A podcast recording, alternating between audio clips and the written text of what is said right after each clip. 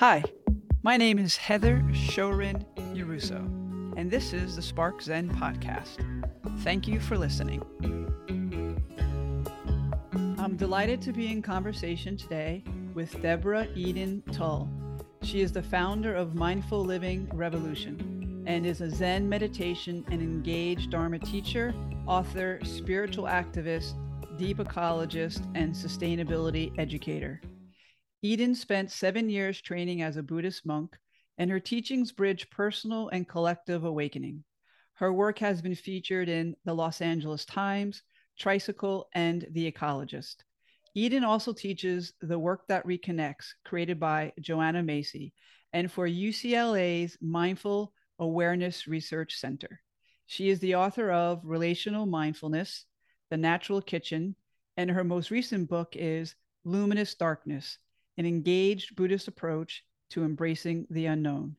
Thank you so much, Eden, for joining me today on the Spark Zen podcast. I'm grateful to be here with you. I'd like to begin our conversation talking about this word that you have created in dark and mint.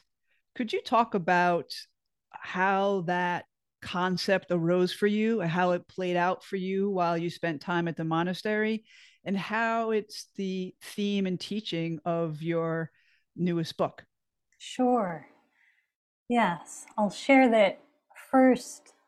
This book, Luminous Darkness, explores both the teacher, the ally of physical and symbolic, metaphoric darkness. And this term, endarkenment, which I had never heard before, began coming up for me just in quiet recognition of the truth that darkness has been my greatest teacher in a life where there's been many experiences of grief and loss, the collective grief, which has been central to my practice and journey of climate, ecological, and social crises.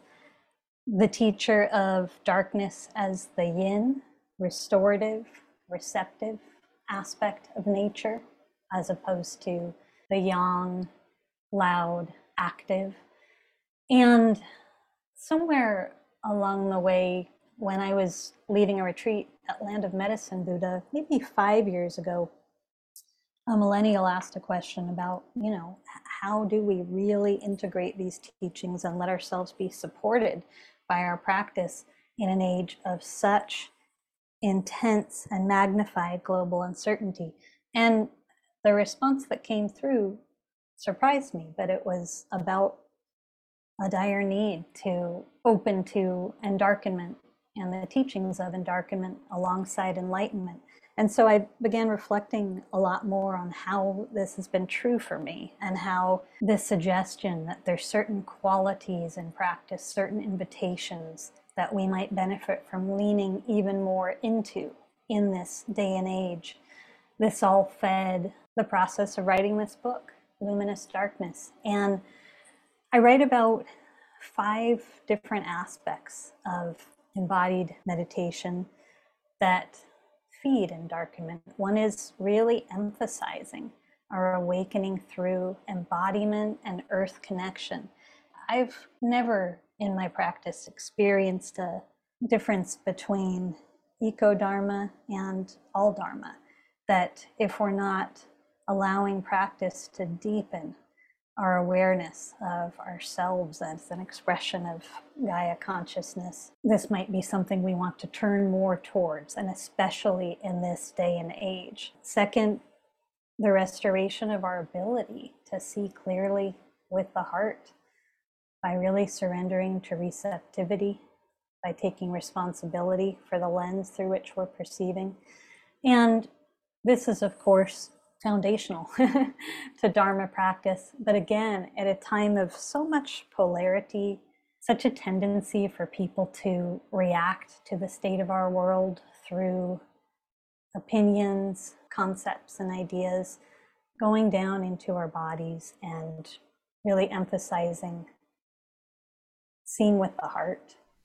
Three, the reclamation of our true nature or original consciousness by releasing hierarchical perception and So I explore this a lot in the book, but even the fundamental hierarchy of light versus dark and how there's been such a long held in human consciousness tendency to want to push away the dark and get to the light, to want to label everything that we find uncomfortable or don't want to hang out with as dark.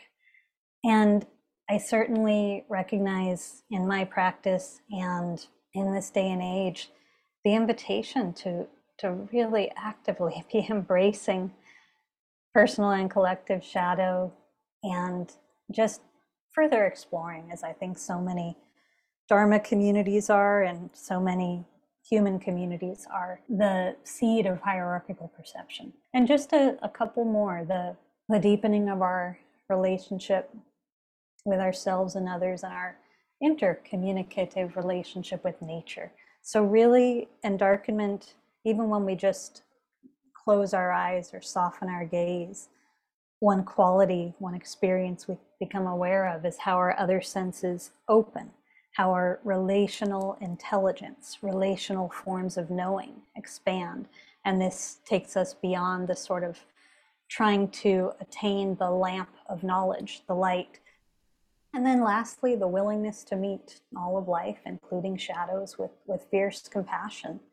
Again, especially in this moment in time find it really useful to know how to access both the gentle aspects of compassion, the experience that might require nothing of us but listening, being with, receiving, and knowing when there's a fierce compassion required that really asks us to reach deep down into the heart of our courage and to speak our truth, to show up for a cause to meet that which we're especially uncomfortable with. So that's a mouthful. You with me? Yes, I am still here, actively listening with my bare feet on my hardwood floor, as that Zen koan suggests to listen with our feet. So just it. grounding myself in the chair where I'm sitting, as well as just closing my eyes and allowing my body, heart, mind to let what you're saying just wash wash through me. So endarkenment, this is the yin of enlightenment, which you describe as more of a yang, productive, active energy. And I really love how you talk about our habitual visual orientation, right? Since we're such visual creatures, and how when we sink into the body, close our eyes, or as you talk about in the book, sitting in the darkness in a forest in the Sierra Mountains, how that, as you just said in the introduction, how that affects the body mind as a sensing organ. I would love for you to unpack. I don't want to make it a, con- uh, a contrast, but the integration of endarkenment with enlightenment and valuing both of those as holistically as who we are and what the world is the invisible realm and the visible realm. Yes yes. And i love and want to underline what you pointed to of really knowing the body as a sensing organism. Again pointing to relational forms of knowing and perceiving beyond the mind of separation, beyond our assumptions, beyond rational mind. So often in this book, I point to how our preference towards the light also equates to a preference towards rational knowing and the safety we feel when we can label and also visually see and categorize what we're experiencing rather than learning to really be with the unknown, the invisible, the emergent. And in answer to your question, I would say just to affirm that certainly as a young person, my pursuit of the path of enlightenment changed and saved my life. And in this book, I'm simply acknowledging perhaps the need for something more when it's so easy within the dominant paradigm to continually hold this bias towards the light, productivity, getting somewhere, the yang, attainment, understanding, philosophizing, rather than, again, what I'm pointing to as more the yin, elemental darkness, thinking of it as simply the restorative, receptive aspect of nature. And so I know that one of the things that happened in my path was when I was living as a monastic, I got, unbeknownst to me, bit by a tick and contracted Lyme. And that might have been a deeper initiation into the path of endarkenment because not only did it slow me down even more, not only did it for a period of time re- really disrupt some of the part of my conditioning that was still wired to productivity and overproductivity, to trying to get somewhere through my practice, to trying to get rid of something through my practice, all of that. It just sort of undermined it and positioned me in a period where I was even more clearly, which we all are in spiritual practice anyway, navigating the darkness, the unknown right? In practice, we let go of the familiar shore and don't yet see the next shore will be landing. And we're left in that groundlessness, that fertile groundlessness. But something about having Lyme really helped me to see more clearly my own conditioning that was still biased towards the yang and the ways that I had, many ways that I had discounted the yin aspects of my being. So, as a woman as someone who's seems to naturally have a more gentle, calm way of being. Someone who's I'm very physically small in a world where things tend to be made for bigger people. and I began to recognize a, a, deeper embrace and respect for the yin and realize how much that had been discounted just through cultural conditioning and that I feel in the original teachings of Zen, there's a, a call for this perfect balance of yin and yang that I don't hear pointed to so much in this modern world where, again, the bias towards the yang is tremendous, even if we're unaware of it. You're right. That outward focus of I need to attain, I need to achieve, I need to do rather than just be or let the being be the source of the doing.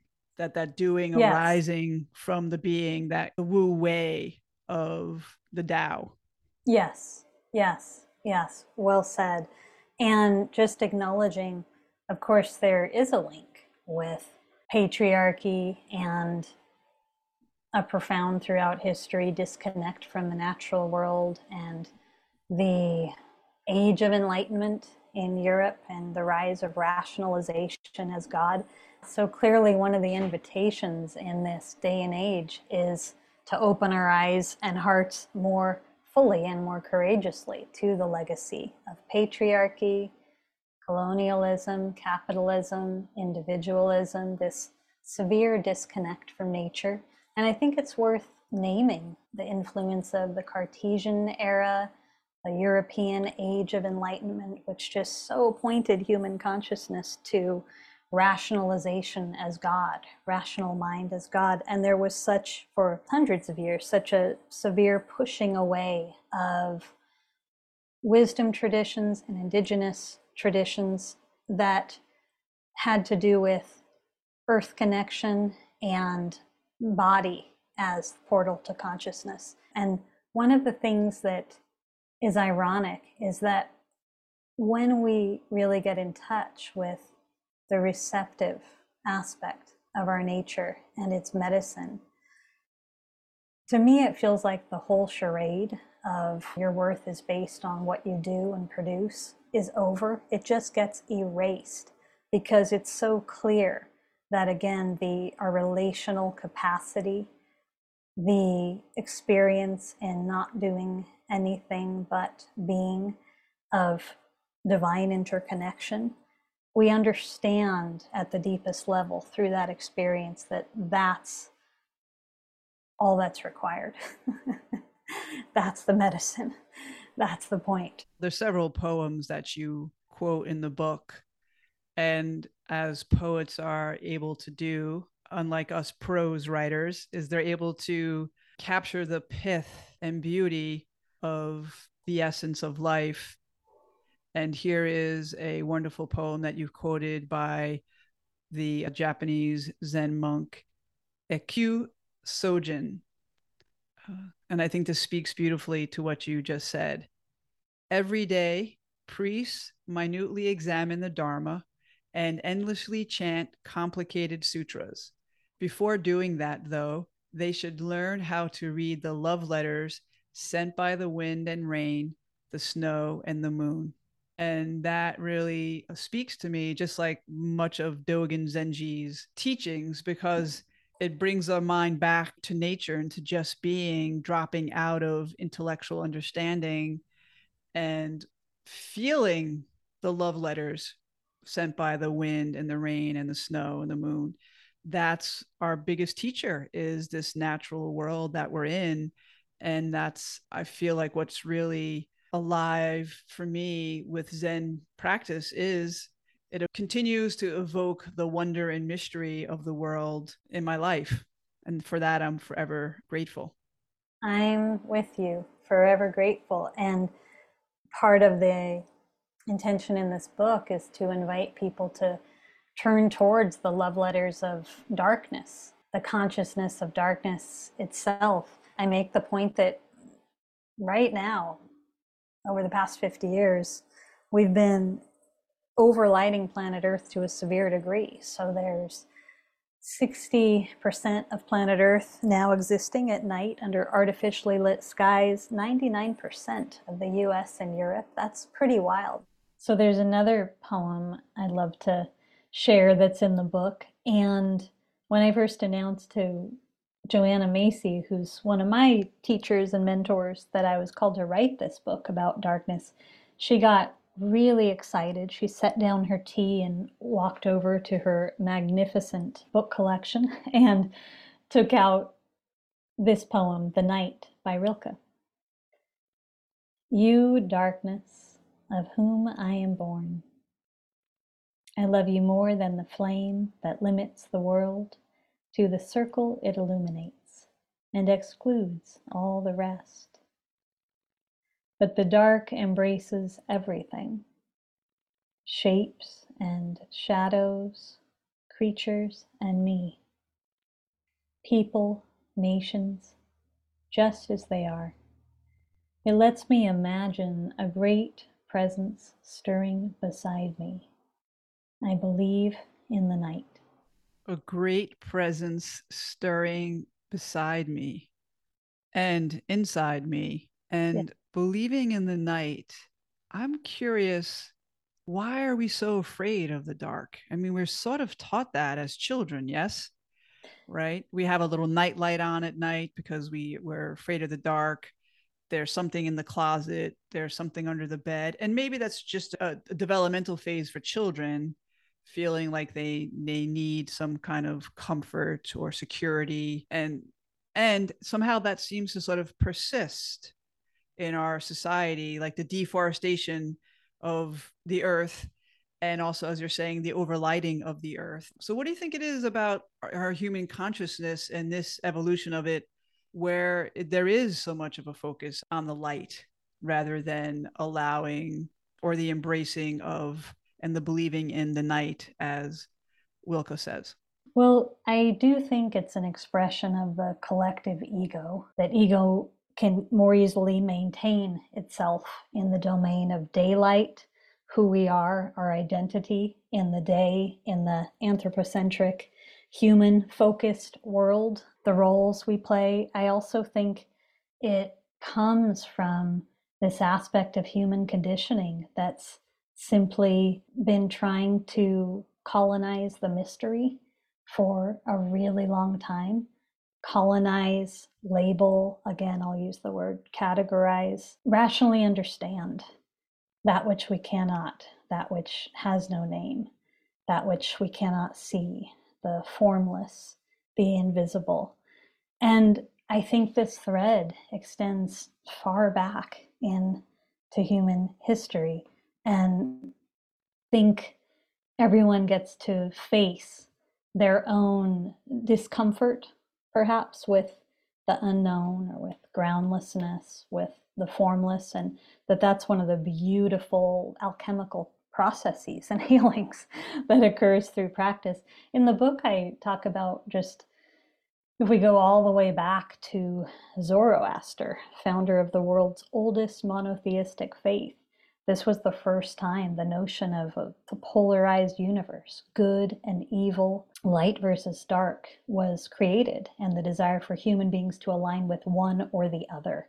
So I think it's fascinating. I don't have all the answers about where this comes from, but I think it's a really worthy topic.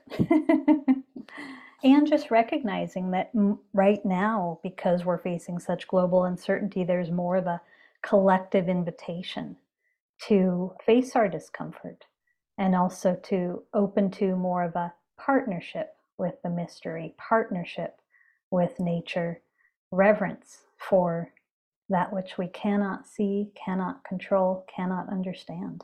When did you start to believe the night?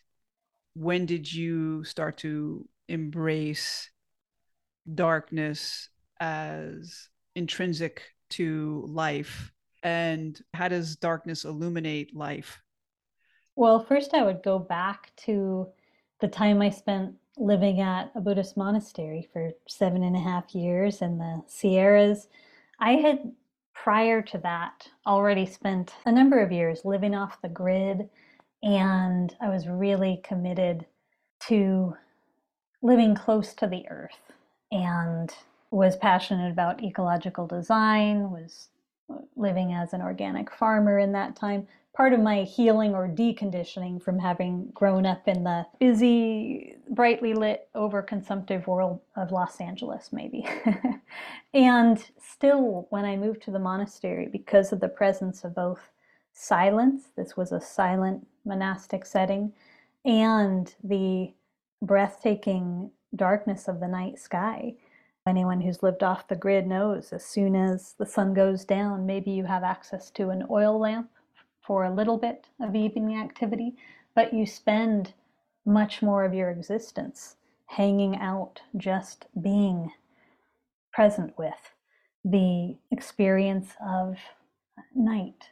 And you become much more awake to the constant flux of the transitions of dusk to night to dawn to daylight, the continual movement. So, questioning even our labels of light versus dark. And of course, the Tao points to, Chinese medicine points to, within the center of yin is the yang, within the center point of yang is yin. Uh, our labels are so flimsy that nothing is purely dark, purely light. And so I would say it was that experience that simultaneously was happening as I was meeting more of my own shadow, parts of me I had pushed away or deemed, judged as unworthy. I was facing my fear of letting go of identity, the familiar, who I had been, my habitual conditioned perceptions. So it, it all worked together to just help awaken me to the many assumptions and systemic biases lodged in my psyche about life. And one was certainly that day was more valuable than night, and that dark and light, night and day were separate. So I would point to my monastic training for that experience. And even when I left the monastery and began living and teaching as a lay teacher, I would wake up really, really early every morning to simply have ample time in the pure darkness because I considered it such an ally, such a helpful reminder of who and what we are beyond daytime identity. What you're saying resonates with me because I, like yourself, also spent seven years or so in a monastery. That when I first arrived there at Tassajara, we had no electricity throughout the valley. We all had oil lamps in our cabins, and we had very ancient, maybe from the time of Dogen lamps.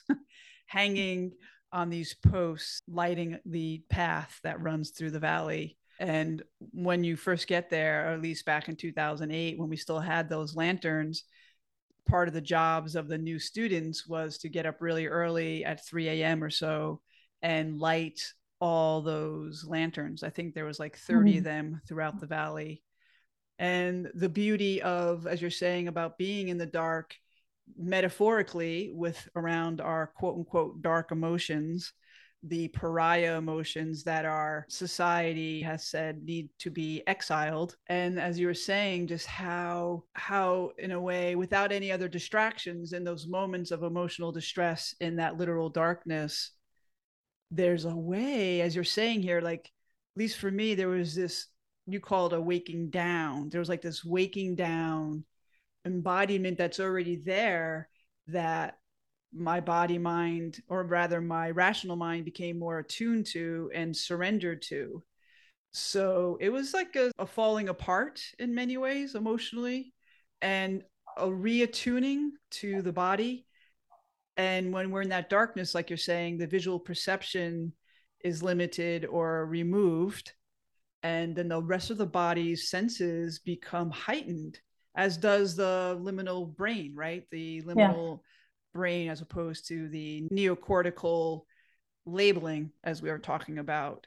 And somehow as you're saying that dark and and you know people say this emptiness as a void and and you say that it's helpful to look at it more as a receptivity and a darkened stillness that's full emptiness is full rather than a void and i also think that's a more feminine way to view the zen term of of emptiness or shunyata in um, yes. Sanskrit. Yes, yes, I, I agree. And that, again, going back to that question, where does this fear of darkness come from? The assumption is that darkness is the absence of light. That's literally a definition you can find in the English dictionary of it. and the assumption is that emptiness is the absence of something. Mm-hmm. We could say it's the absence of subject object relationship, but what is it the presence of? Is a really helpful question in this inquiry. There are so many wisdom traditions which formally, intentionally practice darkness retreats. That's become one of my life rituals to to put ourselves into the experience of pure darkness for an extended period of time has some similarities to the effect of pure silence but I just find it really interesting that humans lived on planet Earth for 600,000 years before discovering how to make fire. And in the US in 1925, only half of our homes had dependable access to electricity. So I just wonder what's what's been lost and what gets lost when we physically spend more time than is necessity in a brightly lit, artificially lit world and what gets lost from our consciousness. I love how you rephrase the idea or the definition of darkness or emptiness like what what is present in the darkness? What is present in the emptiness? I feel like when the visual perception is no longer the dominant sense, it opens us up to who we already are. Right? It's like a sloughing yeah. off yeah. the limitation of that visual perception and the visual perception in in a lightened world particularly because i know living at the monastery like yourself which was predominantly dark the way the body starts to move through the darkness as you say with the darkness the way the body becomes attuned to the temperature changes there was this thermometer on one of the cabins and I say, Oh, it feels like it's 26 degrees this morning. And I'd walk up and it was 26 degrees. Yes. And I found myself in the monastery in the darkness and the cold, better able to withstand the cold and perceive in the darkness than when I went to New York City in Brooklyn. It was like 40 degrees out and I had all my jackets on and I was freezing. But in the monastery, I was walking around in 26 degree weather in my my robes. So the body attuning itself to what it already is, remembering itself, if you will. Yes, remembering itself, attuning to what it already is, and attuning to who and what we are, again, beyond the narrative and assumption of anthropocentricity that our body is our natural feedback system for all of planet Earth. If we let ourselves rest in the receptive, that receptivity is a powerful force of nature that absolutely does not get valued and celebrated in today's world due to the biases we've spoken about. What does receptivity mean to you, and how can we cultivate that receptivity or reawaken to that receptivity? How can we bring that mindfulness, which I think is an overused word these days, but how can we bring that meditation mind, that presence, that receptivity? How can we cultivate that in our everyday activities? You feel that this has everything to do with the notion of waking down into and through our bodies. The degree to which we're willing to rest in our physical bodies, energetic body, not just the physical body that has dimensions, that has a size, but through physical body, acknowledging the larger body of life that we are a part of. Receptivity, I think of it not as fully passive, it, it's an action in a way, but a relational action. So just one simple way to make that more central in our practice is making deep listening more central as a way of being. Obviously, meditation's the best teacher of deep listening within and out, resting in the awareness that is always listening and not from subject object. So, if we're not receptive to what's going on for us, attuned for what's going on in our internal world, getting in touch with some of those exiled parts of ourselves, then that fierce compassion really isn't woken up, if you will. So I'd love for you to address how being receptive to what's going on for ourselves gives us the ability to have this fierce compassion. So think of receptivity not as fully passive. It's an action, but it's a relational action. It's an action that dissolves the lens or myth or trance of separation through our willingness to rest in the here and now anchored in our bodies, listening within and out through our bodies. We might say through every cell in our body. There's a way that, yeah, the trance of separation dissolves. So I talk a little bit in the book about how many of us have filters before we drop into a deeper clarity of seeing. Uh, we have ways of, whether we're aware of it or not, shutting off that which we don't want to hear, that which we don't want to feel, that which we don't want to see. And so our receptivity is saying, hey, I'm willing to be with all of it.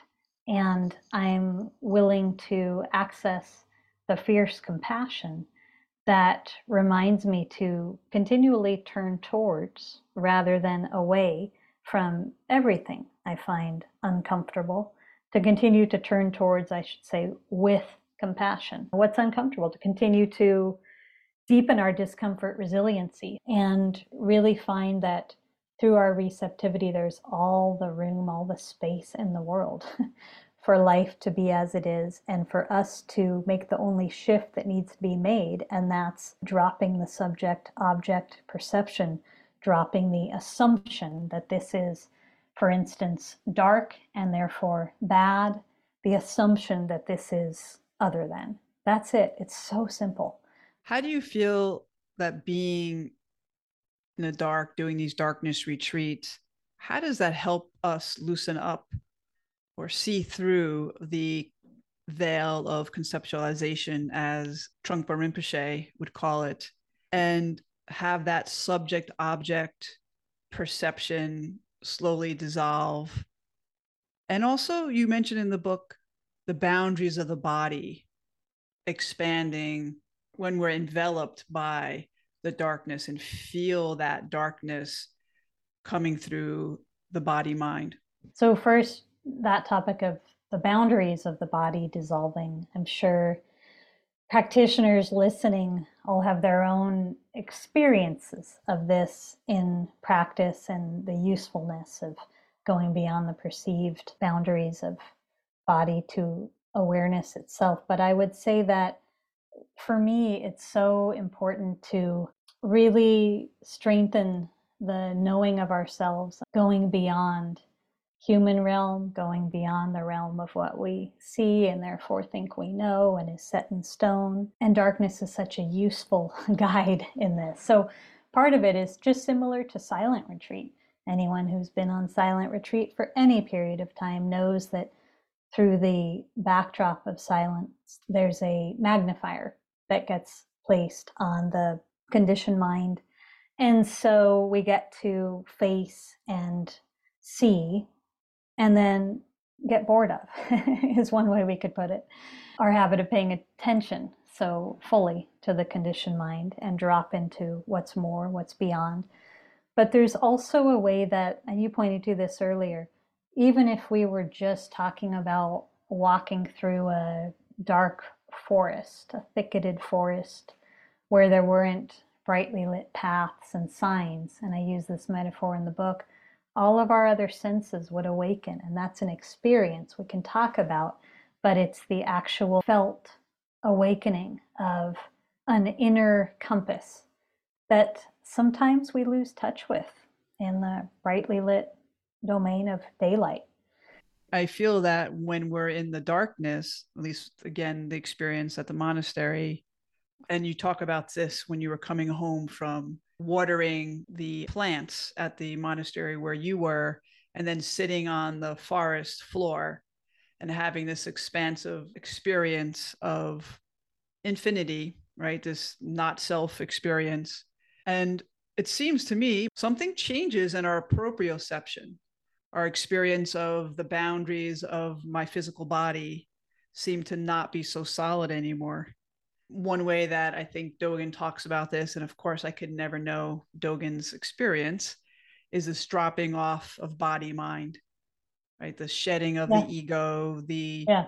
the he talks also about like sailing out into the middle of an ocean and you can't see the shore anymore, right? His experience of going to China. And I feel like that's what happens when we're in this unfamiliar setting you know, of course, in a monastery, it's usually fairly safe to be in the dark. There's something about the proprioception, to put a more scientific or neurological perspective on it, that shifted for me where I felt the boundaries of my body being more porous while I sat in meditation in the meditation hall. Absolutely, 100%. And I think there's value for everyone to spend time uh, literally meditating in the pure darkness and value spending time meditating in the wilderness for these reasons, just to have an even deeper experience of what you're pointing to. If we're going to survive, then as you talk about in the book, dropping this hierarchical perception is essential. It's just as essential as the biodiversity. And in fact, dropping the hierarchical perception will help ensure biodiversity, which means our ecosystems could perhaps be restored to some level that can continue to maintain the earth itself or the gaia consciousness. So could you could you unpack what you mean by the hierarchical perception and how this sometimes very subtle and sometimes very gross perceptual lens affects the way we view ourselves and other people and other species? Happy to. First just to remind us of how many isms we're facing today that come from the seed of hierarchical perception. This is higher than that, this is better than that, this is superior, this is inferior. And I invite people in the book into various practices, inquiries, and one is just a simple exercise of paying attention for 24 hours, really noticing and making notes how often the conditioned mind entertains the habit of hierarchical perception. And it's quite sobering. And acknowledging that hierarchy was invented by humankind, it, doesn't exist in what simply is. And we've fed it for a really, really long time. And then also making the connection, you know, humanity requires physical darkness and light, right? So we use light to help us distinguish between things and to dissect details, to label, to separate, maybe even to measure dimensions or perform surgery. So we need light for these things, but there's a way in which in today's world we're so reliant on light, and it's physically and metaphorically, that we really forget how to quiet our distinguishing faculties and how to perceive from this more relational, receptive center within that you and I have been speaking about. So really inviting the space in our practice to find more freedom from the habit of hierarchical perception to see life as it is. And then beyond that, I talk quite a bit in the book about, because I'm so ignited right now by all the communities, spiritual communities, certainly a movement I've seen the Gen X Dharma teacher community be very engaged in, many human communities, just investigating the shadow of some of the literal hierarchies that we've built in how we relate with one another in our cultures and being willing to courageously create wiser models. How do we know that our hierarchical perception lens is there in relation to ourself? How do we know that we've internalized that hierarchical perception about all of our psycho emotional karmic beings? Thanks for bringing that up and just to to affirm that the entire habit of othering others as we investigate that we all get to face right? How do we other aspects of the self? And so we might be aware of a habit of wanting to be seen certain parts of us, but not other parts. So we can see it through projection. If I'm projecting that parts of me, certain emotions, certain survival strategies have created certain aspects of my identity, if I'm projecting that they're going to be judged by others, could be judged by others, then I can know that there's something deep seated within, a way that I've rejected that through hierarchical perception. And also, one metaphor I've always enjoyed in practice is just the notion sometimes when we first come, let's say, to sitting meditation, people listening can see if this matches some of your experience. It's kind of like we're, we're a very small closed vessel. We get to see pretty quickly, oh, I can sit with, I can be with this emotion, this sensation, this part of the human experience, but not all this other stuff. I resist it. I want to get away from it. I'm uncomfortable. Wish it wasn't here. And as we simply continue to show up in receptivity, to show up open, curious, willing, consciously allowing life to be as it is, this vessel gradually expands and expands more and expands more, perhaps until we can be with all of life.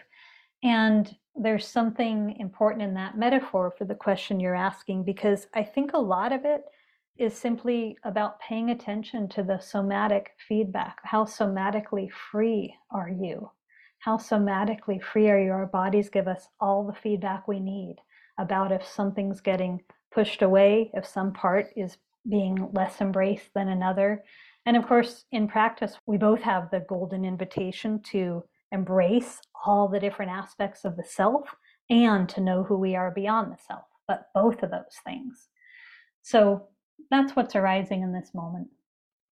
Well, as you're saying that, what flashed through my mind is the phrase that you have in the book, which is intimacy arises from empty space. Would you speak about that? You know, goes back to what Suzuki Roshi says, and you mentioned this in the book, that in the beginner's mind, there's many possibilities, but in the expert minds, there's few. And this intimacy arising from empty space, maybe another way to say that would be intimacy equals empty space in some ways, just like you're saying about the active listening. If I'm listening to what you're saying, and my mind is racing and saying, Oh, I need to say this, I need to say that And sometimes that comes out of that hierarchical perception where the ego, as you say, it loves drama, where the ego wants to exert itself and impose itself onto the conversation rather than listening actively to what someone's saying. There's no way to do that unless your cup is empty, right? To yes. reference a Zen koan where that Zen master tries to keep filling that man's cup after it's already filled and it keeps pouring out over and over yes. because you can't you can't receive if your vessel is full full of ideas concepts judgments yes yes and i love that you said that because i think in the modern world of even the modern meditation and mindfulness movement especially people who are newer to practice can in their pursuit of enlightenment still take it on as a filling practice rather than emptying practice. Trying to get there and trying to get to the light and away from the dark and trying to attain trying to attain a particular state etc so i'm completely with you. Intimacy arises from and of emptiness. And yet so many people have been conditioned to really fear showing up, what I call showing up naked to the relational field. How can I meet with the emptiness, the beginner's mind, cultivating that intimacy with whatever's arising in my in- internal world? You know, and of course, this is one of the most profound teachings of the Buddha is that our sense that we are this independent, permanent self is a false perception. And yeah. so the not self characteristic is it speaks to of this the dependent co-arising of each of us in each moment and our experience of ourselves as a fluid, right? This fluidity of experience moment by moment, which is much easier, at least for me, it was to to feel that, to have a felt sense of that while at the monastery, that my sense of Heather as this concrete statue that has been the same since I was a child is a fallacy because clearly I've grown up. I'm no longer an infant. So, what allows for that change is this emptiness, is this, in some ways, oxymoronic, empty fullness of what the world is, this mystery. Yes, yes, yes. And a couple of things arose as you were sharing that. Speaking about the fluidity, knowing ourselves as not separate from the river of life, being less zeroed in and focused on this single point that we might be zeroing in through the visual field, for instance. But I was reflecting on how, in this day and age, when we're navigating challenges bigger than any of our ancestors had to navigate, even though the drama and theme of greed, hate, and delusion has been, I think, exactly the same since the start of humanity. A lot of my practice over the years since I began meditating after high school have been woven with this thread of how can we take a stand for showing up to the challenges we're facing and to navigating things like climate change, which are far beyond our our rational minds understanding how can we navigate these things from wisdom? And so again tying it back with the qualities of receptivity the willingness to go beyond anthropocentricity to be in conversation emergent conversation with this with other species with the trees that we are not separate from with the waters we are not separate from with the sky, to be open to an emergent collaborative conversation. And this is something that we engage in certain practices for in the Sangha I guide. But it's so important that we not address all of this from either the mind of human centered, we've got better ideas and we're going to try to control this or resist it, but a larger conversation so that's the first thing I wanted to, to underline. And just seeing what's possible through that. Many of our ancestors have lived in more animistic ways of being that have not been about humans as the center. So, Eden, as we come to the close of our conversation, I'd love to ask you if there's something you'd like to talk about that we have yet to discuss.